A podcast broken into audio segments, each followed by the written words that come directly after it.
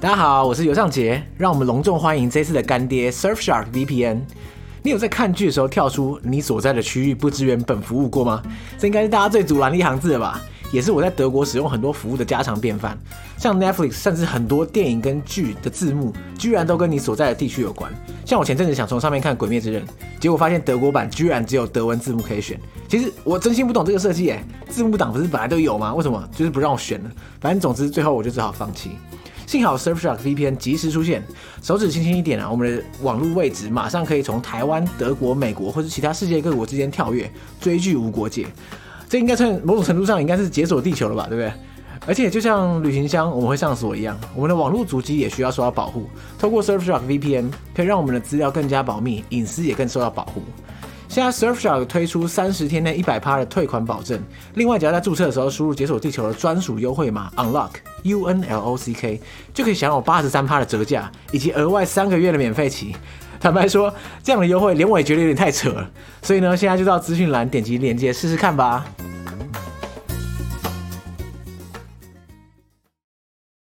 大家好，我是尤尚杰。Hello，大家好，我是黄平，欢迎收听《解锁地球》。哎，你为什么突然改用你的全名啊？你上次上一集不是用 Pin 吗？都可以啊，随便啊，我就姓黄，然后名平这样子，所以大家叫我 Pin 黄平，如此的赤裸这样。OK，赞。你不也尤尚杰吗？又是 Pin，有什么差别？没有人比我更赤裸。OK，好了，大家叫我 Pin 吧，比较比较多的是叫我 Pin 这样。好了，那既然知道 Pin 来了，就大家应该猜得到今天主题是什么？今天主题就是华语教学跟学印地语。呃，对，其实我原本以为是说跟印度相关的，不过对，跟也差不多。等下要再一次吗？等一下，没有啦，有点差不多，差不多，差不多。印度的华语教学，没错，没错。如果大家有听 Pin 的上一集的话，就知道。对。Pin 曾经在印度待了三年，担任华语教师，这样。没错。那在那个期间呢，我们上一集的时候讲了很多在印度的生活啊，在印度的文化冲击啊，等等等。对。但是呢，其实我们都没有特别谈到说他这边的工作内容。没错。到底在具体在在在做什么这样？所以呢，这一集我们就会专注在你在那边教华语的时候的碰到一些。北兰事，好 你不能说北兰事啊，就是非常有趣，一些有了没的，对，奇奇怪怪的事情。现在讲的时候都是笑的，当时候都是很生气的。对对对对，事后回忆都是甜美的，但当下的时候应该是欲哭无泪这样。哎、欸，你真的很会做结论哎。呃，对，毕竟我也是做 podcast 做了一段时间。对 对对，被被称赞有点吓到，是不是？没有啦，哎、欸，你知道，其实我以前就。在做 podcast 前，我就出名的会做结论，因为我都没有什么自己的想法，所以每次别人大家讲完之后，我就讲说，哦，哎、欸，他的想法是非常棒，他的意思是说这样这样这样这样，那不知道大家觉得怎么样？就感觉起来好像讲的头头是道，可是其实不是我的想法，是别人的。那其实你真的很适合 擅自帮别人总结。对对对对对，就很就下注脚这一类的。没错。对啊，好啊，我知道你有一些迷思想要问我，对不对？呃，也不能说迷失啊，这这个不见得，这不是我的迷失，我先强调，免得我怕被被大家出征啊这样。但是呢，就是对于华语教学老师这个，嗯、我常听到大家的迷失，就是说啊，我我也可以当华语老师啊，我会讲中文啊，我中文讲的很强啊，嗯，那是不是是不是只要会讲中文就可以当华语老师？有那么简单吗？呃，我觉得说问这个问题的人可能没有教过中文，所以他就会问你。教过中文的人可能就会想说傻眼，这要到底怎么开始？然后那对啊，如果如果真的能够任何一个母语者去教一个语言的话，那其实那个。呃，以某一个例例如像 ESL 英文为外语的这种教学学程啊，系所也都不用开了嘛，对不对？因为就是大家张嘴一个语言 就 OK。对对对，我觉得没有很容易，就例如像不是每一个美国人或英文母语者都可以教英文是一样的，因为可能就例如像这个句子为什么这样说，然后他说哦就这样说啊，呃就是这样这样。对啊，可是我觉得我从小到大碰到有一些就是美国老师好像真的是这辈子没有教过英文，所以对他们的教法就蛮类似，就是说哦就是这样就对了。那那这我就真的不好说了，因为。因为个人的专业素质或者是那个这种专业知识的知能，就真的要靠大家自己去培养。OK，所以我自己本身是不不会教中文，原本开始，然后到了华语所之后，我才去学怎么样教中文。对，开始懂了怎么样教这样。对，呃，可是其实即使我到了印度第一年，因为印度第一年是我的呃，全职工作第一年，就是我人生全职工作，其他前面都是兼职的，所以就是乱交一通什么的都可以。没错，兼职没有任何责任感，是不是？对，对，对，然后随便你啊，对啊，反正下次不会再见到你，滚吧。班班级结束了也就结束了，也没有人会怎么样。然后大家可能就是，因为我我过去的经验，有一些是教呃高雄的移民的，所以他们其实已经是免费课程，就比较不会有很多的要求。哦哦，对啦，毕竟因为课程是免费的，他们可能不会太刁难你的教学。对对对对，就拿到什么就是什么。嗯、所以，可是我到了印度第一年的全职教学是，我还看着我同事教，我真的不知道要怎么设计呃教案什么，我就觉得，哎，这讲出去会不会直接败掉我们华语系所的名 声？啊、不是啊，啊，你一开始在人种我菜的时候嘛，对不对？这没办法。没错，对，所以我就记得就是呃一开始去的时候。啊，哎，我们要直接进入了，还是你有下一个迷思？要不然我等一下可以再跳回来再讲我第一次的那个经验。下一个迷思，呃，啊、还还有人会觉得说，哎，外国人要学中文的话，大家会不会只想学简体，不想学繁体？其实到底谁会想要学繁体中文呢？这个是非常好的问题，可是这件事情也不是一个国家可以解决的，因为毕竟全全世界的趋势是向中国看齐，而不是向台湾嘛。可是还是会有一些，例如像呃我们在的台湾教育中心，在印度是在大学里面开设的中心，然后我们特别教的。基本上我们的要求就是要教繁体中文。OK，我觉得不用跳入一个框架里面，就是说啊，对啊，什么好，什么不好，其实就可以跟学生比较一下，什么样的时间会需要用繁体。那你学了繁体之后，你是不是很容易可以转换成简体？这个，哎。学生比价，哎，对，用大妈心态去看看一下，说，哎，你那个简体学完，对，简体学完很难再回到繁体啊，就是因为这些字体就全部要重学了嘛。可是繁体很容易，我有学生真的他们在看简体呃电影字幕的时候，他是学繁体，对，他就说那个字是不是喜欢的欢？哦，原来这么简单，那可是我可以看得出来他为什么是简体这样。哇，所以这是有说服力的。呃，这一个是这样子嘛，然后再来就是说，如果你学了简体。可能就比较多是去中国，但是如果你学了繁体，两边都可以去通吃，通吃对，所以一样是这个大妈心态，就是就是刚刚讲，然后再来就是说，哎、欸，你们如果是学，因为我们以前的学生有很多是学国际政治关系的，对，你们知道啊，在六十几年前，然后这共产党是怎么开始的？然后你知道，这其实简体的文化只有这么一些年，嗯，嗯，嗯，然后呢，繁体文化是五千年的历史，然后我们可以从这些字体里面看出来。多少？哦，而且其实，哎、欸，大家比较不太知道。我的对不起，如果我说错的话，请来纠正我。但是我记得大概只有百分之三十的汉字是简化的。呃，你是说现在简体字里面只有三十趴是简化过，其他其实是跟繁体字一样？对啊，你可以写简体没关系，如果觉得太难，可是你可以看两种，不也是很棒的吗？然后，如果你以后要去做什么中文的文学研究，或者是政治的这些，有很多的文章，这些是可以比较容易看到或看懂。对，因为繁体的世界是比较宽广，这样。没错，对，而且反而我们在课堂里面比较多针对是口说跟听的能力，所以在因为在初级你本来就是希望能够拿去用嘛，那不也不是没有，不是那么多的学生一定要学完他们的读跟写，所以如果他能够出去说个几句，出去玩的时候可以要杯水喝，问个厕所在哪里。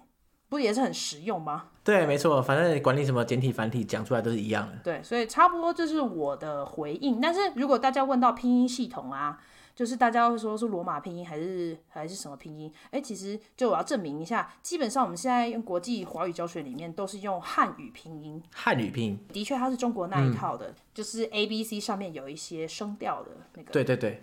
对，那罗马拼音其实是另外一个，就是台湾在路名上面翻译的那个是另外一种罗马拼音的、嗯嗯嗯、的。哦，对，那个系统跟跟中国用的就汉语拼音就不太一样。对对对，所以然后像你的名字，我们台湾人的那个名字翻译，大部分不是汉语拼音翻的嘛，就是罗马拼音。对对对对对对，所以。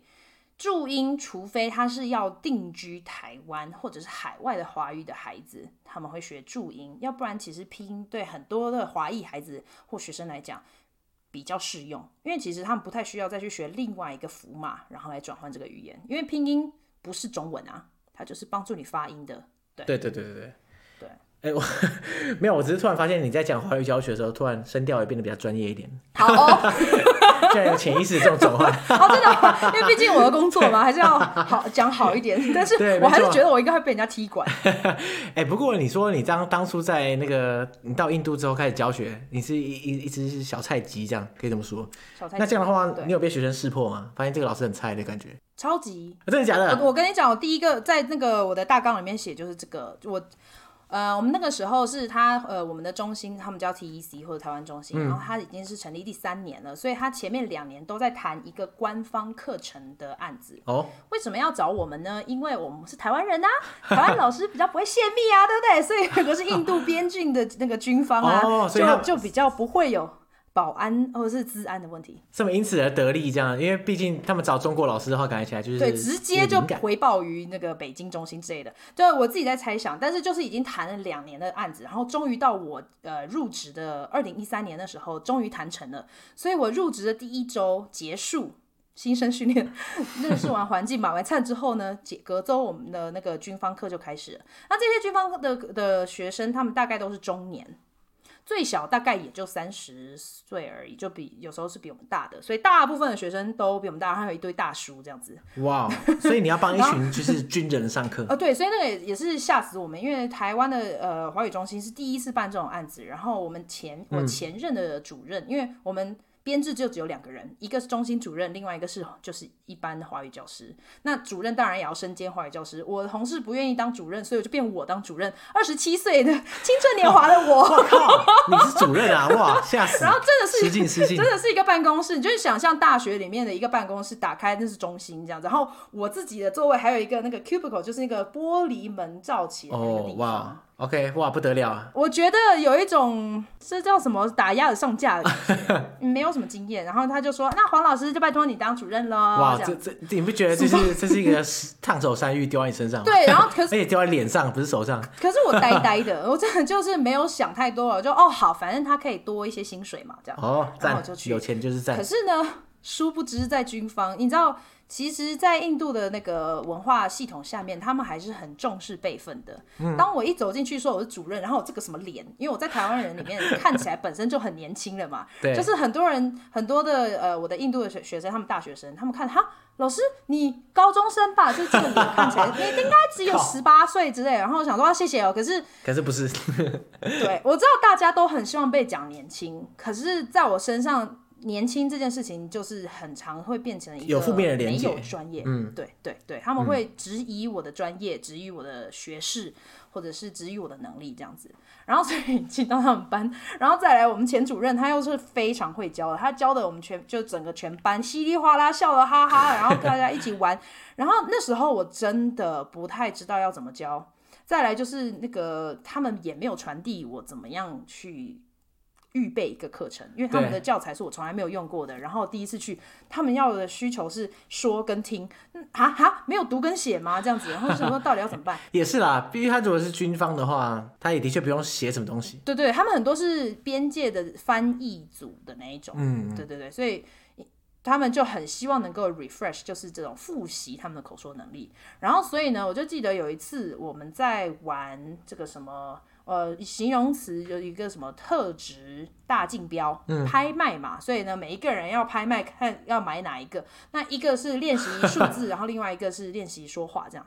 然后我就自己以为自己呃编得很好，可是后来我发现，哎，不太对。这个设计的游戏当成过程当中，每一个人只需要竞标一个东西，所以他如果竞标完了，他就等其他二十个人，对，他就没事就在在那里。嗯。然后呢，他们班的班长是他们专班最年长的那一位军人。而且他们就是呃彼此见到还要就是立正，然后那个、我靠，哇，这个班长该不会该不会是什么什么将军之类的？他有就是最高，然后也是呃他年纪最长的，所以我们就知道要特别尊敬他。然后我们前主任就很知道要怎么搞这些事情，因为他毕竟也在印度待了两年的。可是他要马上离职了，所以也没有太多的传递一些这些讯息给我。哇，真的是，对我真的就很夸张，我慌张。我知道这个游戏已经带不下去了，但是还是把它弄完，因为大家会。呃，你知道，就是还是要，因为中途突然终止也是蛮奇怪，对对对对，因为有些人还没竞标到。对，然后我就很清楚的记得这个游戏玩完了，可是呢，那个班长一直就是坐在那边臭脸的看着我，脸色铁青，脸色铁青。然后呢，好，我们大家就休息了，对不对？就下课。然后其实我是自己暗暗的一头冷汗，想说糟糕了，糟糕了，真的是没有办好课程。对，然后我感觉他们也可能没有学会什么东西。然后呢，我就看到他就被呃我们学校负责这个课程的负责人叫出去，然后他就，然后我就刚好要离离开教室要去上厕所，我就听到他们在讲，然后他就那个人事部的就问他说，哎，课上怎么样？他说，呃，大部分都还好，只是刚刚这个老师，呃，我不是很确定，然后我就经过，然后，然后，对，然后，所以我就知道他在讲我嘛，因为另外一个老师他也已经教过一年，所以大部分就是已经很熟悉这样子。然后你知道他们下课进来，班长就开始老师。然后就用英文说：“哎，你的 degree 是什么？”这样，然后我就说：“哦，我是 master，就是我是念一个华语教学的硕士。”然后他说：“那你的学校叫什么名字？可以帮我在黑白板上写出来吗？”我跟你讲，我真的那时候就觉得好像一个小喽啰在一个老大旁边，是是是是这样。对对对，是是是。然后我渣这样子，我那时候真的有一种我被侮辱的感觉。对啊，他还问你底细，这样就是等于说他不信任你的专业能力嘛？对，你到底是哪间野鸡大学给我写出来？这种感觉。然后在教学的同时，好，那我就下一个下一个课程就另外一个老师接了嘛，我们两个是接力上课，然后我就回宿舍啊，就开始哭。那时候其实不只是哭，教学没经验，再来还有一个就是想家，因为我就发现怎么办？我来的地方我什么都不会，没有任何的支持，然后也不会有人教我，就要就要硬上架，然后来教这个课，就要，就要一直自己来这样子。对对，然后就压力很大，你知道，所以我就是 望我在阳台望着远方，我就开始哭。对，然后 对，而且那时候是我的我的房间，我还跟另外一个同事住，因为我们前主任我们只有两个宿舍嘛，然后主任还没有搬走。所以我们两个同事就先先住在同一个地方，然后我的同事慢慢的就早上的起来，他就看到我站在阳台没有声音，然后他就过来，他以为你死，然后他说你还好，然后我就我就说我想要回家，然后我就开始哭，哇，我就说我没有办法胜任这个课程，然后我什么都不会，嗯、然后他就。对，他就给了我一杯水，然后就拍拍我，他说：“我们都在呀。”然后，这这就是对我最大的冲击。然后，可是就是因为那门课之后啊，呃，那个大的冲击之后，我就每一天都在备课，然后备课都备到晚上很晚这样。嗯。然后甚至有时候晚饭都会忘了吃，然后所以我那三个月里面就瘦了快十公斤这样。哇。我真希望现在还可以再瘦下来，再回去一次。对，对，我觉得备课，反正就是那是一个很大的冲击。然后，可是反过来，就例如像早上上完军方课，可是我下午还要上普通大学生的课程嘛，所以就是一零一那种。然后。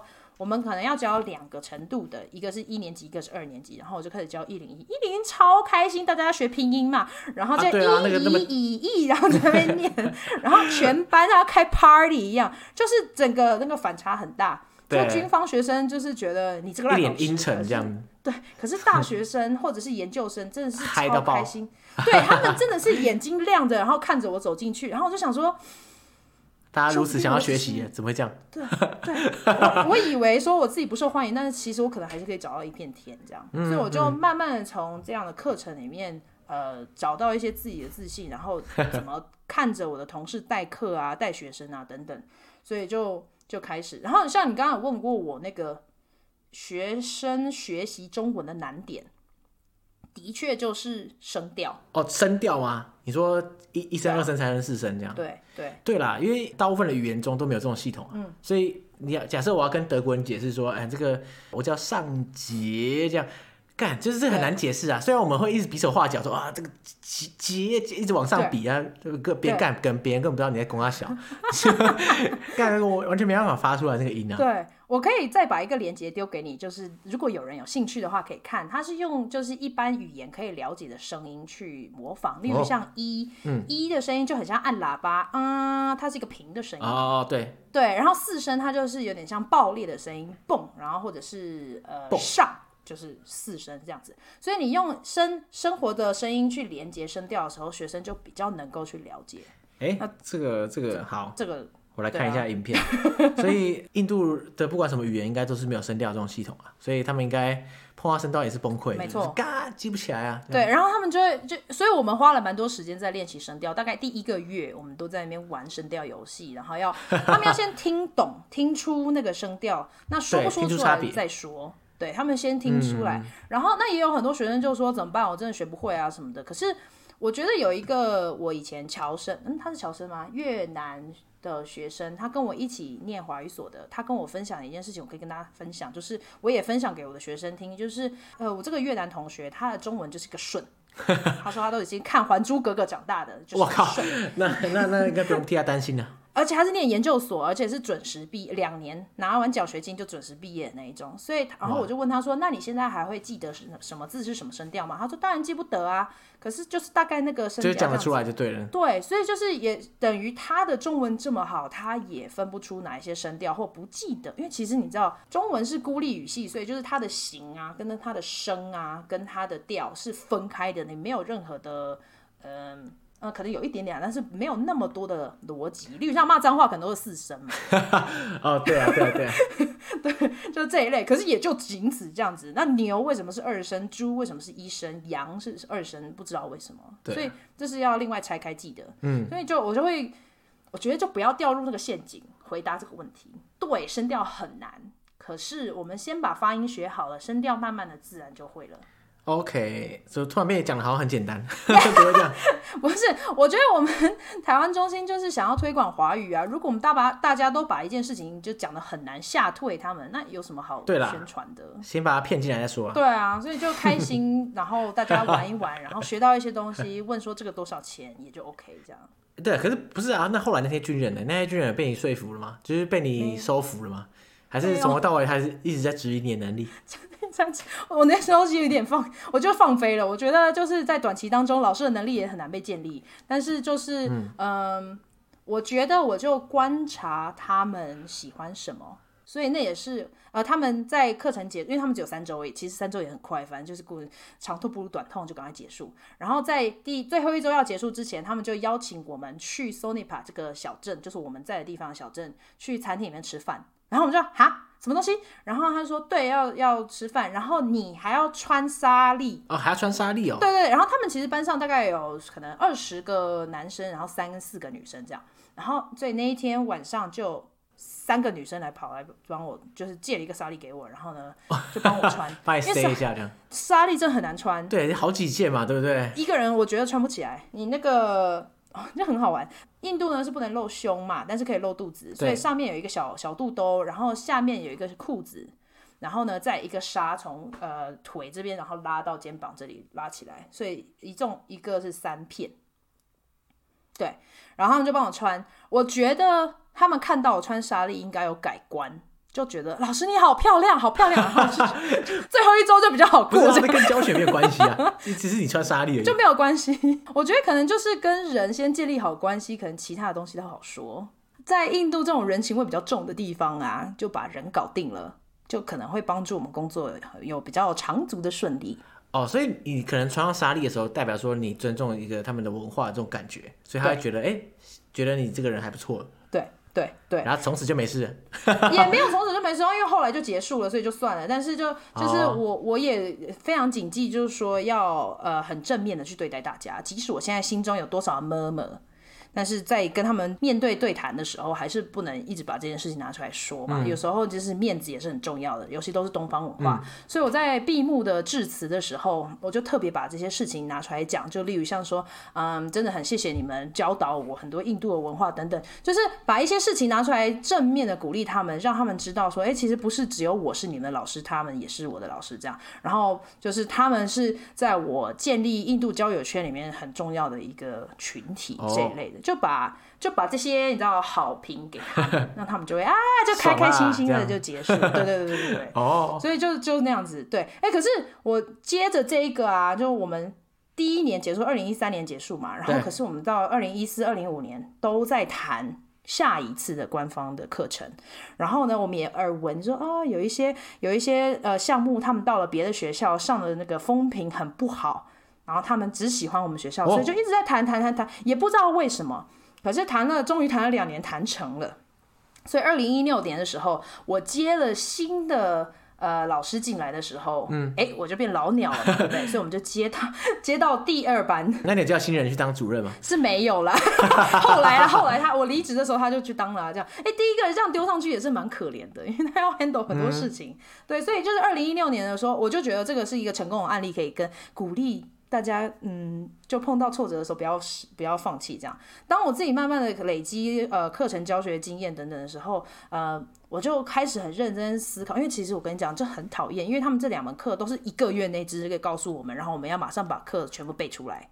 干，什么靠背啊？就是 很想要进办公室给人家打一巴掌。对，但是就就没办法啊。可是你知道，有时候又是祖国之光，然后我们不能，然后我们要变成台湾之光，我们不能就是让台湾羞羞脸什么的。所以我们就是一定要做好。啊、我就汲取上一次的经验，我就跟我的同事说，我们两个要一起备课。然后我们把大致的课纲全部弄好之后，我们再分别去弄。然后呢，我们可以讨论教学的活动等等。因为其实基本上就是听跟说嘛。然后，所以这一次呢，我就想到上一次的经验非常不好。可是那时候我已经结婚了。才结婚一下下而已，然后呢，所以我第一次进去我就自我介绍，因为他们其实中文是中级，所以我是可以用全中文上课的。哎，那不错哎。对对对对，就跟一般大学生不太一样，因为他们是零起点的，但是这一群官方学生只是需要复习，嗯、他们也是经过很很努力的三年学习学来的。有些人他们可能甚至去中国交换过啊什么那些的。嗯。然后所以我进去我就开始自我介绍，然后我就知道他们的那个语言的程度在哪里，用简单的语言慢慢的跟他们说。然后呢，到我自我介绍完了之后，我就放出一张照片，那张照片是我婚结婚的照片。哦。然后我就说，这是我的爸爸，这是我的妈妈，这是我弟弟，这是我。然后他们就说，这是什么？然后我就说，这是我的婚礼。嗯、然后大家就喊什么什么什么婚礼，什么什么婚礼。然后我就说婚礼你就可以查嘛，Google 那 Google Translate 就很现在已经很有很很流行了，所以他们就查婚礼哈傻弟傻弟。然后就说你结婚了吗？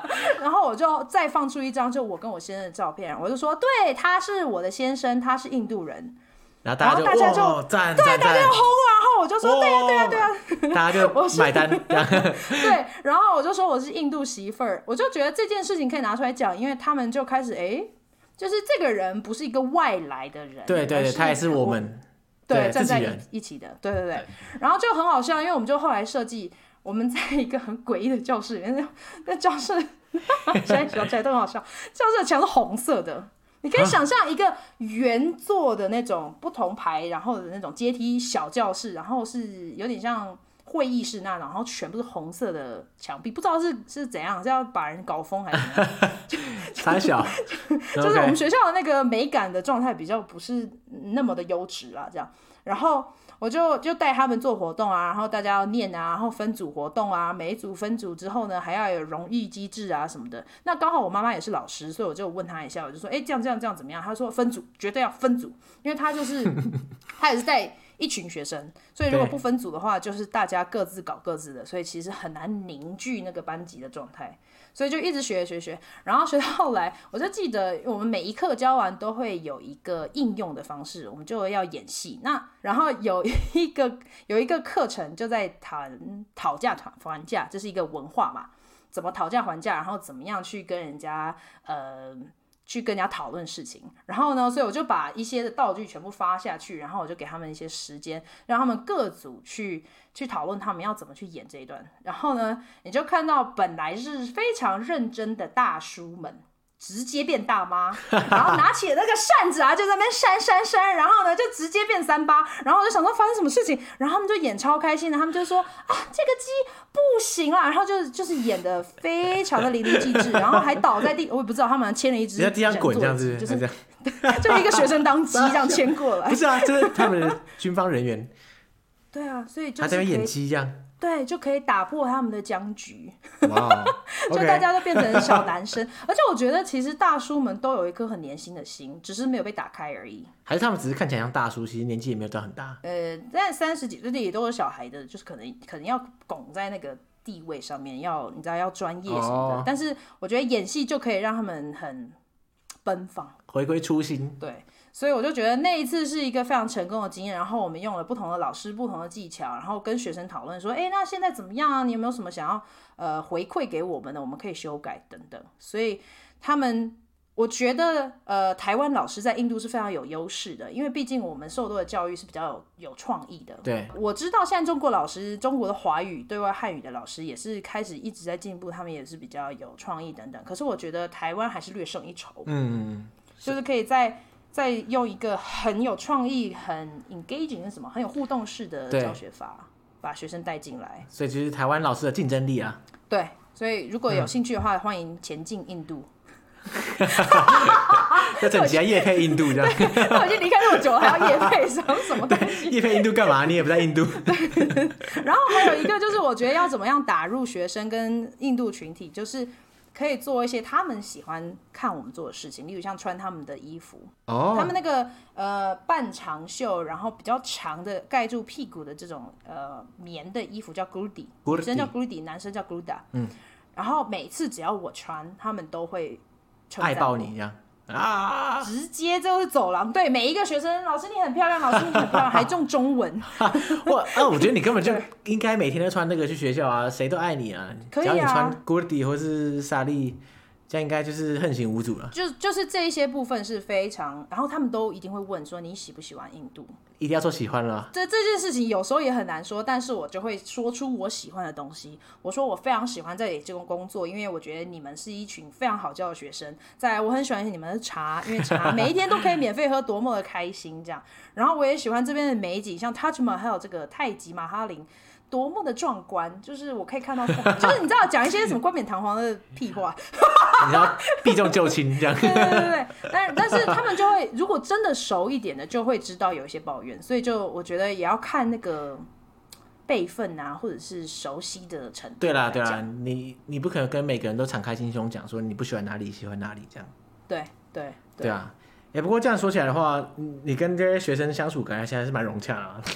还是要斗智哎，斗什么智啊？到底我讲两个例子好了。第一个例子就是呃，我们已经讨论过他们的时间观念，其实跟他跟我们不太一样。可是我自己觉得，在一个住全校住宿的学校里面，并不成立。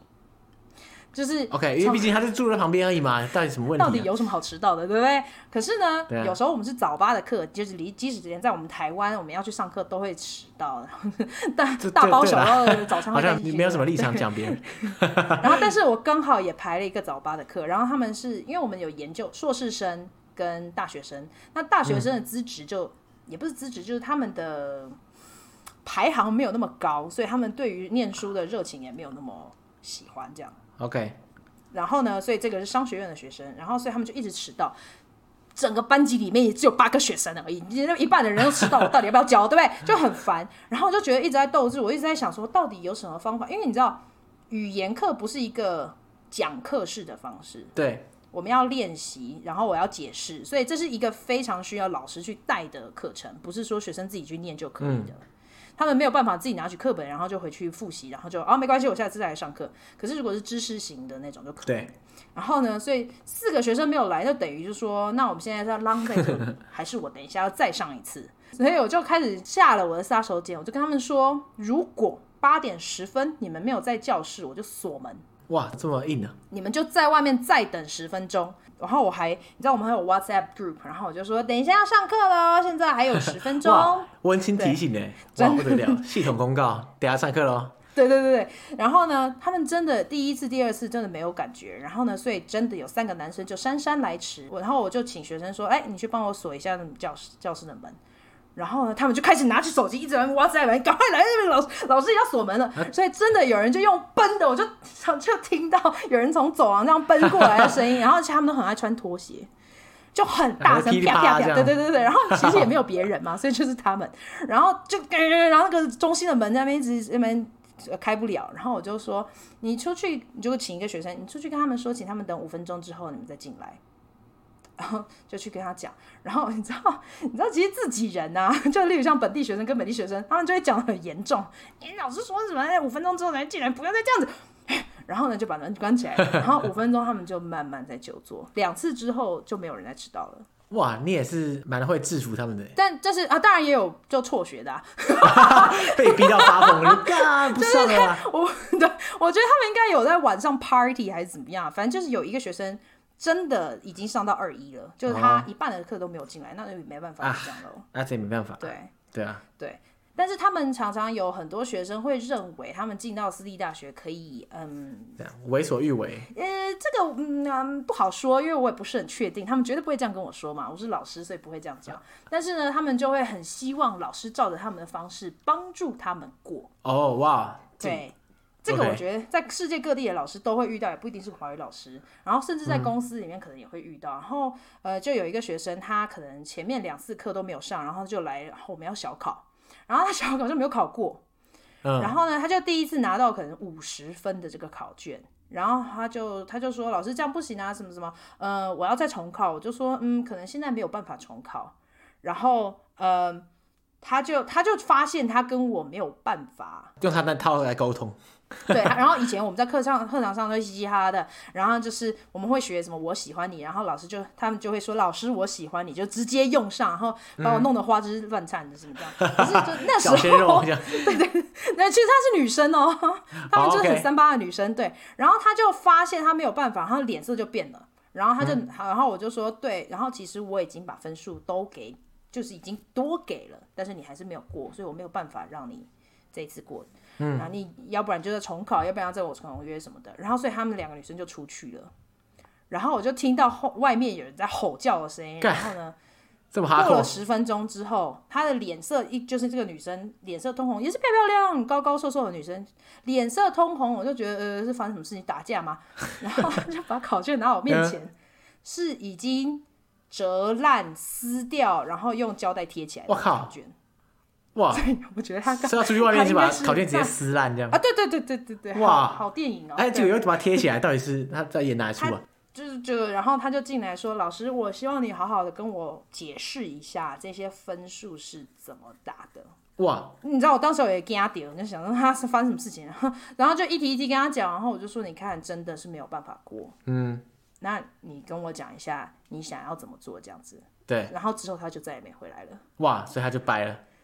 因为有很多学生是选修的，嗯，所以我觉得在这个这个推力上面也很难，因为他并没有一个系统可以去帮助他们说啊，这个学分一定要拿到，然后就有一个呃牵制性嘛，就没有，所以，yeah，所以这也是其中一个会遇到的挑战。哇，你也是严师啊，可以这么说？还对，还可以，但是我后来就越来越不严了，我觉得就一直重考，OK，就考到你过，对。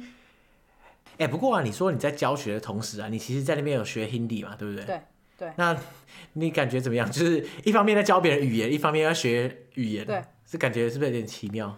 呃，我觉得学语言不都是因为我教学的关系，当然它还是很帮助，但是主要是因为我在我的呃职业周边都很需要用 Hindi，在呃，然后再来证明它叫印地语，嗯、不是印度文哦，印度文没有这个。哦，对啊，干。对，每次我听到别人讲什么什么印度话什么东西，干，公他小就是 Hindi 就是印地语这样，因为我觉得这个有很很多问题。第一个就是在于说会让别人误解印度就是一个语言。对，我觉得这是大的问题啦。对，所以我觉得有人把它讲成翻译成印度语或者什么的，我就是超不爽。欸、可是其实 Google 就是 Google 的翻译，它上面列的中文就是印度文，所以我觉得真的假的？我觉得我们应该要直接跟他讲，对不对？但是就这边科普一下，就帮大家大概建建构一下它的画面，就是 Okay. 呃，二零一八年的人口普查，印度大概有十三亿人口，嗯、所以你就可以想象它的人种应该是很非常非常复杂。对，对对。那它主要就分成好几种语言，可是它总共啊。估计下来大概有四百四十七种的语言，四百四十七靠。对，然后语言在不同的地区就会变方言嘛，所以超过一百三呃一千三百种方言，好多哦。不过你想象一下，十三亿人除以一千三，好像也还合理啦。对对对，就在在台湾的这个角度来看，就会觉得哦有点夸张，但是其实。因为印度以前都不是一个国家，它是英国殖民的时候才变成一个国家，所以它是各自各个不同的王朝跟小王国组在一起的。对，就是在即使是英国殖民前，他们应该也是各大各大大小小的土邦这样各自独立。对对对，所以它一共有二十八个邦啊。那二十八个邦代表什么呢？就是每一个邦他们各自的文化跟语言，还有甚至饮食习惯跟腔调也不太一样。嗯、然后宗教信仰有时候也会跟着它的地区。呃，去改变。那但是我觉得地区其实都是后来人用这这叫什么政治的去画出来的，所以也不一定是完很完全。啊、然后它目前我现在查到，我觉得还是有点疑惑，想说嗯，是不是减少了？我昨天在查的时候，大概二十二种官方语言，它说它称为区域语言。所以等于说，就这样，够多了，真的很多，非常多。所以就等于突破了我们的想象，说一国一制一语言这种东西很难。然后就例如像什么叫区域语言？例如像德里，大家很知道的德里呢，它是呃首都，那它的呃主要语言是英文跟印地语。嗯嗯嗯。可是像清奈，呃，其实有很多台商会去清奈，然后或者是发展 IT 的公司会到清奈。那它的官方语言是英文跟淡米尔语。那淡米尔语其实，在新加坡、在马来西亚也都会很多，就印度裔的人都会。对，还有斯里兰卡。对对对对，没错。所以哦，而且斯里兰卡的 Tamil 也不太一样，他们有不同的那个腔调。对，所以就就我会附一个地图给可以大家参考一下。然后它这么多的邦，这么多的语言，所以其实很难符合我们这种制式答案系统下来的孩子。怎么怎么意思啊？对我来讲也是，我常常会问一件事情，然后说：“哎，你们印度人都怎样？”他就说：“呃，我不知道，因为南印度、北印度，然后南印度也有这么多的邦，很难有统一的答案。”对对对，你你刚才讲说印度人都怎样怎样怎样，他应该也蛮傻眼。我说啊，印度那么大，啊、怪我喽。对对，然后就很多人就问路易斯，因为我先生是是基督徒嘛，所以然后大家就说啊，路易斯是不是不吃牛不吃猪？然后没有啊，他什么都吃。对，然后 但是、啊、但是他想吃吗？呃，不想，因为他觉得猪肉很腥。除非是用不同的料理方式来讲，嗯、所以每一个人都有他个人的不同的呃文化，跟家庭文化也会很不一样，然后宗教信仰也会变成不一样的呃这些因素。那学印地语是因为我只要出了我的教室跟学校呢，嗯、司机印地的世界，呃、对对对买东西、司机、打扫的、问路的，嗯。就是其他生活需要碰到的人，基本上全部都是讲印地语。嗯嗯嗯，因为虽然刚刚讲了印度很多语言啦，但是印地语其实还是最大众，而且它主要分布了使用的区域也算是集中在中北部这样子。没错，所以那个区域就是大部分人都是讲印地语。对，而且因为还有媒体的呃。影响像宝莱坞的电影，大部分全部都是用印地语对去讲的。嗯、像我之前有个同学，他是来自南印度啊，然后他就有抱怨过啊，嗯、他说他觉得那个 Hindi 现在已经变成一个印度的文化霸权，就是很多人会觉得说预设，然后你是印度人就应该看听得懂印地语啊，或者会有这种感觉，让他觉得很不爽，嗯、他就觉得说啊，这奇怪啊，我我就我自己的语言讲的好好的。就是讲的好像印地语是印度唯一的语言一样，这个跟政治其实也有很大相关啊。例如像现在的总理莫迪，他就是一个比较是基本教义派的那个印度教徒，所以他就是比较偏印度教，然后 Hindi 为大什么那些的，所以以至于其他的少数语种或者少数民族就会受到比较多的欺压。对啊，或是非印度教徒也是惨兮兮啊。没错，真的，所以就这是一个他们的状态，但是。我自己就是觉得说，如果我学了当地的语言，我就可以可能比较像当地人的一样过生活。那在有上一集提出提到，就是他们会看我们不同的外表，然后来定不同的价码。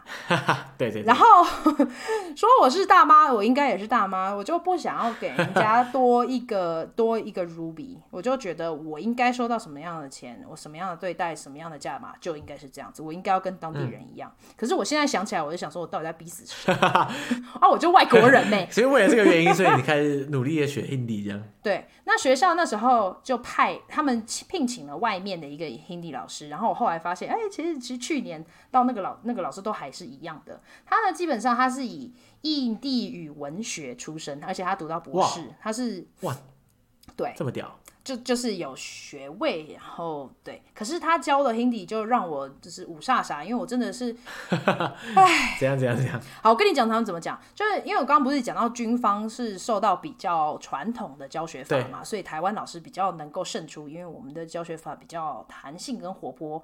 然后我就看到 Hindi 老师真的就一进来，你知道穿着漂亮的纱丽，然后拿出他的白板笔，然后在白板上面就写每一个字母。写完了之后，来跟我念，你念一次，我念一次，你念一次，我念一次。然后我念到第三次的时候，我就开始生气了。我想说，请问这门课还要上多久？到底要念多久？然后他说，好好好好，那我们来说一些句子好了啊、呃，你怎么样？Up can say 哈。然后呢，然后我们就全部跟着他念，就是很没有一个组织架构的学习法。啊，然后我说那要怎么写？然后他就写 Hindi 给我看。你说就是接 Devanagari 它的字母这样。对对对对对对。然后我想说，到底要干嘛？就我们又没有学，我，啊、我们根本就不会念，而且根本还没有学会，所以请你用罗马拼音拼出来一下好吗？对。但是他就不愿意，然后所以我们只好自己在自己的笔记本上面写，嗯、就觉得很挫折啊！天哪！就很痛苦，然后再来，他就会说，例如像呃，他的其实印地语比较难，然后我觉得大家对于印度人呃的英语发音觉得很夸张，嗯、其实是跟他们语言有关的。对，为什么他那么难？其实他们是有规律的，他们不是随便的语呃语调就是乱跑，他们是有一个很好的规律，全面体系的人下来的这些孩子跟学生都是用同样的腔调在说话的，OK，所以只要找出了脉络就可以。我猜你应该很会模仿。可以可以可以可以，我可以大概就是讲一下为什么他们会这样讲话，就是例如像我们讲 Hindi 里面有的、的，嗯，然后的跟的，嗯，就是你听不太出来它有什么差别，其实它是。有两个清音，两个浊音，两个是呃牙齿，就是舌头顶在牙齿后面，然后呢还有另外一顶在上颚的声音，所以清音浊音，然后气音没有气音这样子。可是我的 Hindi 老师不会教，所以他就的的的的，然后到我们到了十字的时候，我分不出来，然后他就说好，我说一个的，你指一个字母给我看，指不出来，因为我真的对啊，我听不出来有什么差别。对，一开始我我刚开始学的时候，我根本就听不出来这差别哪里。后来，刚好还是看 YouTube 学会，你知道吗？就、哦、真的 真的超扯。OK，对，啊、对对对，因为在那时候我也没有找到什么书，然后哎，对我怎么没有想要找 YouTube 去看一下？那二零一三年啊，总之那是遥远的古时候，反正就没有想到要看 YouTube。然后嗯，所以就非常非常挫折。然后我后来上上课本来是五个人，后来就变成我一个人。哇，大家更崩溃啊，比你还崩溃。这。大家不想上课啊，就觉得浪费时间，一个礼拜要花两个小时去坐在那边，然后没有学到东西，然后还因为其实你知道传统的教学法会是老师是主体，学生是附属的，所以就是你应该跟着老师上，然后就是可是比较有创意或者是有互动性的，基本是学生为主体，那个翻转什么学习那些东西，对，所以后来我真的是生气了，我就跟老师讲说，老师你这样教我真的不会，可是我需要这个礼拜要去坐车，你帮我。准备教我怎么说，嗯、左转右转停，然后请等我，或者是几点见。然后他真的是逼我，被我逼到没有办法，因为我就跟他讲说，我也是教语言的，我为什么可以教我的学生这样子？然后可是我听不懂你在教什么。嗯、哇，理直气壮呛爆他！我真的觉得气势有点太强了，应该现在学谦谦虚一点点，应该要换个角度跟他讲。他真的被我逼到没办法，因为就是我跟他一对一，而且我很强势。嗯。所以他就只好用拼音，然后把那些字写出来，然后就例如像左转、右转要怎么说这样子。然后我学到了我会的东西，也就差不多一个学期过这样。哇，OK，就就是不过这样说起来的话，你觉得除了他教的很烂之外，你一开始学 Hindi，你觉得最大的困难是什么？像我自己觉得话，我觉得就是字母，字母真的太靠北。没错，对啊，就嗯，光是因为好，我不知道大家对 Hindi 的字母的了解是多少这样。嗯但我相信大家应该，我如果写出来，大家应该看过啊。反正总之，他那个写法就是中文翻译叫天成文嘛，Devanagari 的那个字母。即使我学了一段时间的 Hindi 之后，我我发现我我还是 Devanagari 的文盲，你知道吗？就是我我看一个单字，我要看超久，我要把它写出那个音标来，我才我才知道什么意思。不然我这样这样看，我根本看不懂。就只有那种最简单的这种 up，我看得懂，或是 may 我看得懂。很短的那种。如果是很长，干这个我我要看到什么时候？我看一个单字，我要看一分钟才看得出来。我觉得要时间呢，因为像我第一年、第二年的时候，我是完全不读写的，我就是凭着那个拼音。哦，你全部靠罗马拼音这样。因为我不需要读跟写，哦、然后我就一直说服我老师。只要讲就好。对，我就说你就教我句子就 OK 了。我不需要去读跟写，因为我只需要跟那些，嗯、而且其实很多我们去跟他们讲话的人，他们也不懂，他们是他只会讲，对他们有点不好意思讲文盲.但是就的确他们不会读写，对，然后到了中间。我发现了另外一种学习方式，我可以跟你分享，就是我目前没有听过人这样子学的 奇门学法这样。对对，那时候我在一个国际教会，因为我是基督徒嘛，我就去国际教会，然后就问说，哎，那为什么你们都学学 Hindi 学的这么好？因为其实有很多呃美国白人或加拿大白人，他们住在那边，可能住了十年、二十年、三十年，嗯、整个家是在那里的。然后他们就推荐了我一个叫 Onsite Language Services，它是一个美国创的学校，然后他就用一个很特别的方式，他就。很贵，他真的是认 真用美金算是贵的。但是我就想说，如果大家都说这有效，我可以学得好，那就这样了。因为我真的很受不了每一次都要打电话给助理，然后说你帮我翻译，就很 烦呐、啊。就我明明是在台湾一个独立的个体，然后就骑着机车趴趴走的人，然后为什么到了这边连叫个车都这么困难？嗯，对。然后所以就去了，去了之后就是发现哦。一本一本教材全部给我，他们他们的理念就是，我们学一套方法之后，要回到我们自同自己不同的偏向里面去学。因为印度很大，也不是交通那么方便，所以如果我们可以从我们附近找到一个家教是更好的。然后就想说，哈，家教家教不需要有任何教育背景，只要他会读写 Hindi 就可以了。嗯，然后他大概是可以沟通的就 OK。然后呢，所以那个那个课程它就是用很多的图片。然后都是我们日常需要学的，例如像我要买菜，就是一张图片，然后里面全部都是不同的菜。哦哦。然后，然后我就指嘛，我就指给我的呃当地的家教，他不一定要会讲英文，但是我刚好找到的是我的呃教职员的太太，然后他就教我，然后就指，然后他就说，所以呢，我就开始录音。基本上我自备录音，就是自己录成 M P 三可以之后听。然后所以一开始是单词，然后他录完了之后，他帮我把它写出来。嗯，所以呢，呃，他就写在一张纸上。然后我那天的功课就是我要拿着这张纸，然后我听听每一个图片是长怎样，然后把图片剪一剪变成拼图，然后随机的贴在另外一张纸上。然后我就要拿着两张纸出去到有讲 Hindi 人的。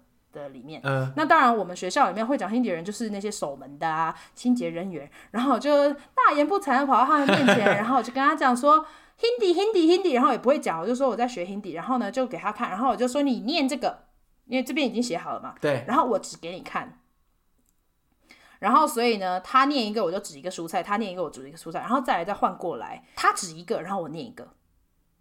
所以就是直接是在 on site，就是为什么他们会说是实际、oh. 实际上面在这个语境里面练习。哎、欸，可是你要找刚好找到那个不会被你烦的的人才陪你练习，就是你这个也花蛮花时间的。还是他们，欸、可是他们还是他们很开心跟你互动这种感觉？他们很开心哎，因为他们觉得一个半大不小的小孩来跟他们说 Hindi，就看起来很小。但是其实外表再看之下是高中生，对对对对。可是其实其实是老师。然后后来我就会学一几句嘛，例如像说我在学 Hindi，请你帮我。然后呢，我就帮他指。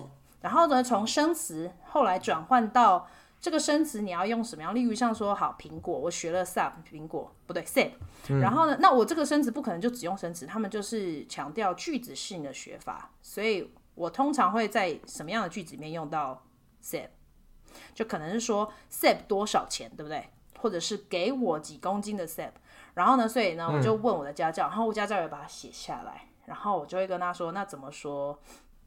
呃，苹果多少钱？他就写下来，然后呢，手机继续录，继续听，用同样的方式生词，然后再来句子，然后这样子练习。可是其实那些。就除了很便宜的家教费之外啊，跟外面的人练习，因为很多人他们真的是住偏乡，所以一大人会会人会他们找他们喝茶什么的，所以就可以坐在那边练习 Hindi。你每一天可以练习，对，你就是学一个小时，可能练习两个小时这样子。哦，哎、欸，这不错哎。对，可是我觉得这个语言学法呢，是很呃局限在当地。的学习法，你要在那个目标语的、嗯，对，你一定要在那个环境，不然的话你，你你那谁会陪你练这东西？对，对，对，对，然后其实这个教法也慢慢的影响我自己在华语教学上面，就是我要怎么样把学生带入这个词跟这个句子要怎么使用？因为你一直学，对你把那个我们像我们多多义或托福，不是就一排的生词吗？哦，对啊，靠，谁会那样背啊？根本就不知道怎么用啊！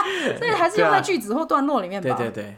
所以就就是那样开始，我有长足的进步。然后呃，那刚好第二年的时候，我的课也没有那么多，所以我会花很多的时间在记这些。那它会不会是一个很大的投资？会啊，因为其实每个礼拜都要花钱嘛。对啊，然后整个教材那些，对，对，对。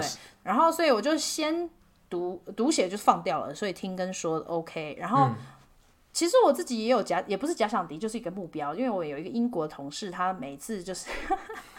他会用很英国腔的方式讲 Hindi，然后一开始你知道唬的一愣一愣，因为我们坐了车或买个东西，他全部都可以用 Hindi 讲，然后想说好像很屌一样，嗯，对。可是学了第二年的时候，发现哎、欸，其实他也只会那几句，他他就说他不会动词变化，全部都是一样的动词变化，只要听得懂就好，生词跟动词就好了。哦，哎、欸，也是一招啦。如果说他要只求实用的话。然后其实是气势够，因为他只要知道他要干嘛，然后大家要听着他做这件事情就 OK。哦，对，然后听众可能不太清楚，就是 Hindi 它其实是印欧语系，所以是拼音文字，你只要记得字母，然后把子音跟母音拼在一起，基本上它怎么写就怎么读。嗯嗯嗯，对对对。然后还有动词变化，还有阴阳性。哦，好烦哦！我觉得一个语言到底为什么有什么任何一个理由，告诉我一个理由，为什么一个语言要分阴阳性？我想不透啊，到底为什么？对啊，嗯嗯，对啊，就每个语言有它各各自不同难的点嘛。啊、但是其实你就不要纠结在那个阴阳性上就好了。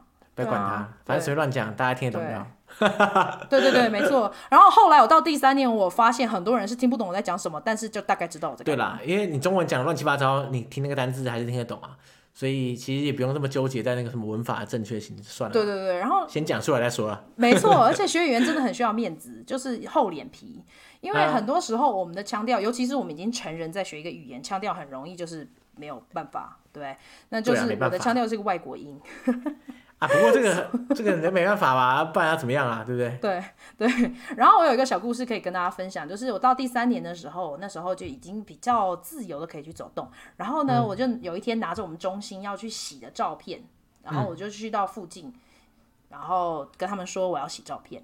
然后去拿照片的时候，他就问我说：“请问这个收据要写多少钱？”然后想说发生什么事情，啊、然后我就全部都用很烂的 Hindi 进行哦。嗯、然后说什么意思啊？那收据要多少钱？他就说：“嗯，这个不是要。”报账吗？所以你要我写多少钱？我说多少钱就写多少钱啊。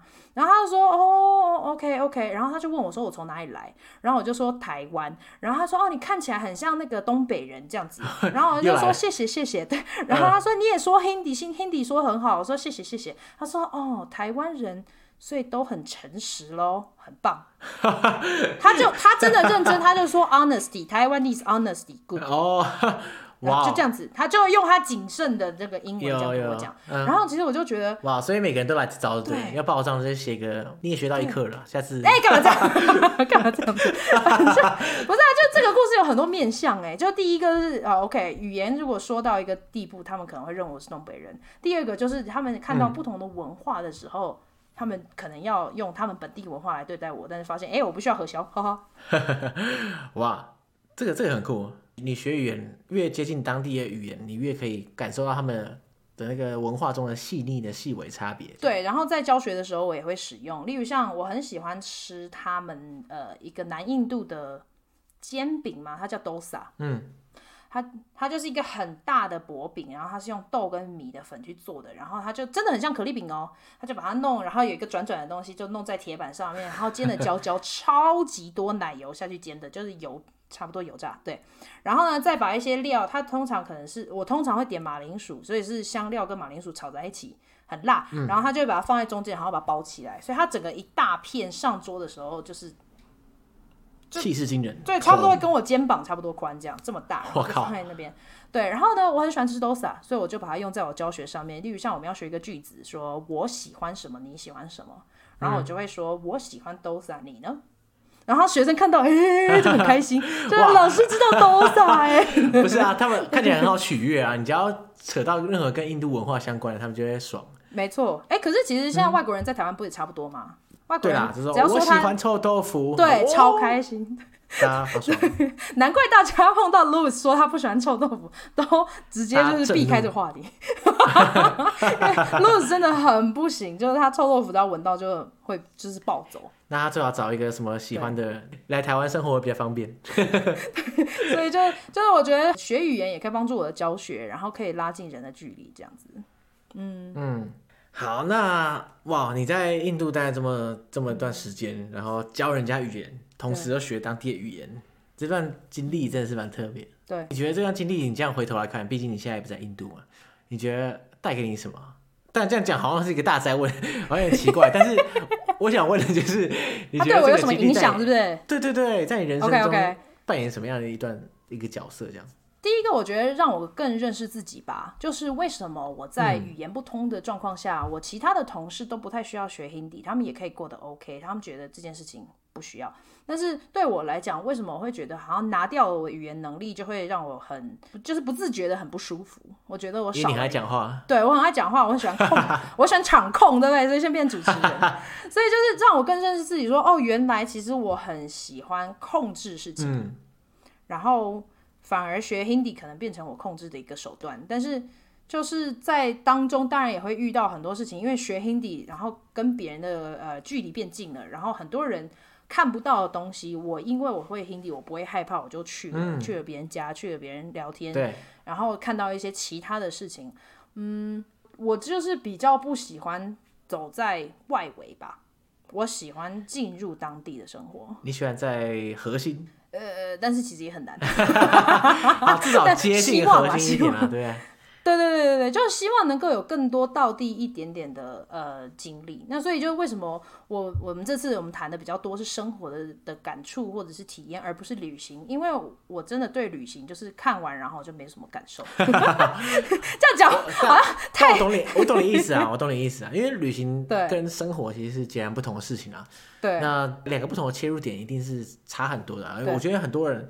呃，很会旅行，可是他不见得很很会在异地生活。然后很多人可能很喜欢在异地生活，可是不见得很热衷旅行。我觉得应该就是这样子。嗯对，而且我因为就是已经每一个学期都在动嘛，就是在印度、在台湾、在印度、在台湾这样子，每一个学期、哦、对、已经够累了。但是旅行还是觉得很不错，因为我觉得印度有非常非常多的面向，让我自己知道，嗯、我觉得打破了一个刻板印象跟标准答案的这个文，我自己的文化。对，就是我不能期待每一个事情都应该照某一个方式来做，随时可能会被打破。然后，所以就像我们我们在前一集就讲，就从来不会无聊，因为太多太多事。太多事，太多事情会突发状况，然后就有时候，嗯，我我自己也要跨出我的舒适圈，例如像要请别人帮忙，然后我要去跟清洁工要怎么讲话，或者是我要怎么样去面对不同的呃官员去怎么沟通的时候，嗯、那个就会，如果我能够很舒服的在我自己的专业里面，在台湾。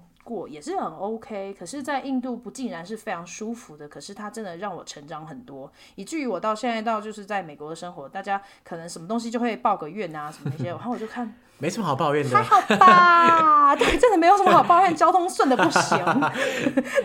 对啊，对，反正就很好笑。哦，对，还有一个我知道这里可能有点差点，但是就是给大家一个例子，我在结婚的时候，我的家人也来，所以我爸爸跟弟弟是第一次因为我的婚礼去到德里。然后 我们坐在，对，我们都要叫车嘛，所以他们就看看女儿说哇这么厉害，然后我爸爸就坐在前座，然后看着车水马龙交通，他就说啊，女儿其实二十七岁来印度也是不容易啊。可是我弟弟的想法，哎，前面的车子为什么不能开直的啊？为什么为什么？哎哎，为什么一直不能开的那条线？就他一直看到就是车子在那边晃来晃去，对对对，他就是很没有办法接受。那我就会觉得。这个也也许就是他们跨文化的第一步啊、呃，对，不是所有事情就照你想象这样进行没错，就不是照着我打转，所以这是我比较大的心得。我还是要说，就是如果大家对印度有兴趣的话，一定要去一下。再次夜配印度，对对对啊！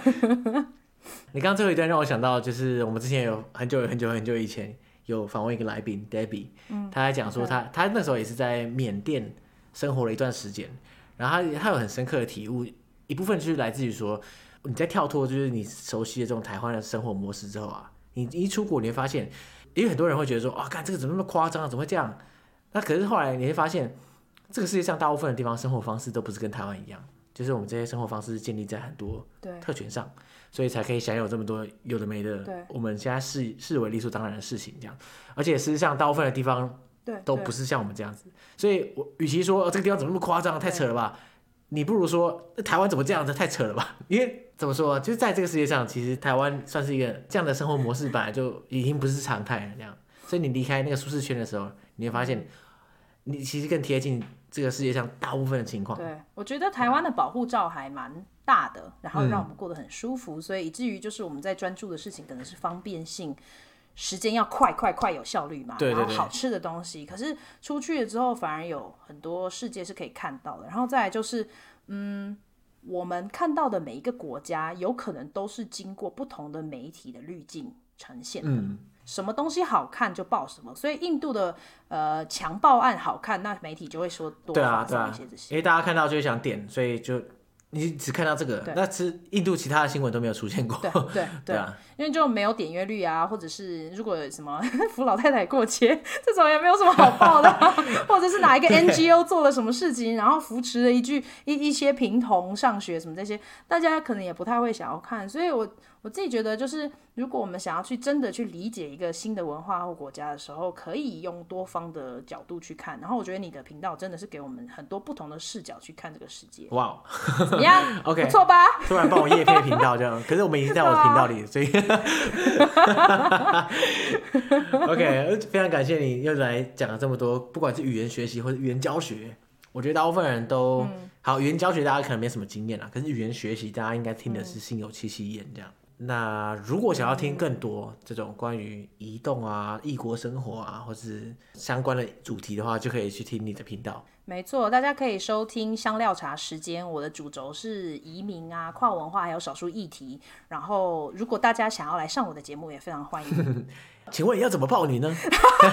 我会把链接放在资讯栏，请上节帮我放在资讯栏。Oh, okay. 然后我还有一个很很 gay 掰的英文频道，叫做 Chai with Ping，所以呢，你就可以听到英语人谈他们的跨文化故事。欸、那我自己觉得很很多学习。那你有考虑开一个 Hindi 版本吗？啊，不行啊，太难了啦！哎、欸，可是我跟你讲，我们上次聊天聊到，就是我真的是认真想要，如果我们写到一部分的时候，我就可以上线找。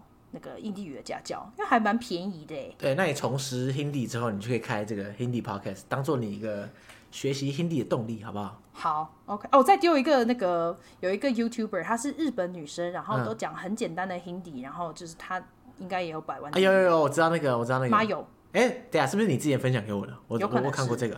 对对对对对，就是他的 Hindi 即使是简单，但是我也大概只能听百分之五十，所以就是。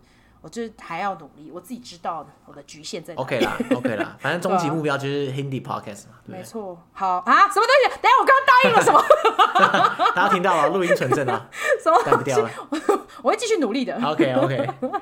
对。好，大家帮我监督好平衡。哎，你真的很坏，在节目最后给我，这是什么东西？要推我一把是不是？对，做一个圈套，推我入坑。好了，我真的很希望 Hindi 可以进步啦，真的。我会说到做到.哦，而且我读 Duolingo 已经玩完一年了，哇！所以我现在读的部分就会比较好。可是我还是我可以感受到你的那种困难。哦，你终于摆脱这个 Devanagari 文盲的问题了。可是还是还是很不直觉。对啦对啦，就是你要看半天这样子。对，好，没关系，一起加油。好，好，一起加油。感谢大家，然后大家下礼拜再见啦，拜拜。好，拜拜。耶，终于录完了，好累啊。耶。